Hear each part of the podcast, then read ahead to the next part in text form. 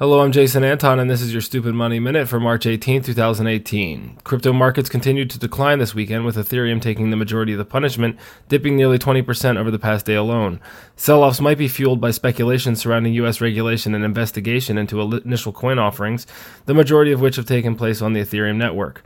In our WTF segment, WTF is a whale. In crypto terms, a whale is a person or company which holds a significant amount of a single coin or token.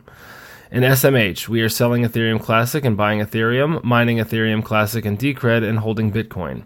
Your tough numbers for today. Litecoin is down 10.97% to 139.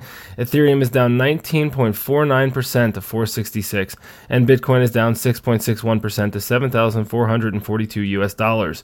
This has been your Stoopid Money Minute. For more information, please visit us at stoopid.blog. That's S T O O P I D blog.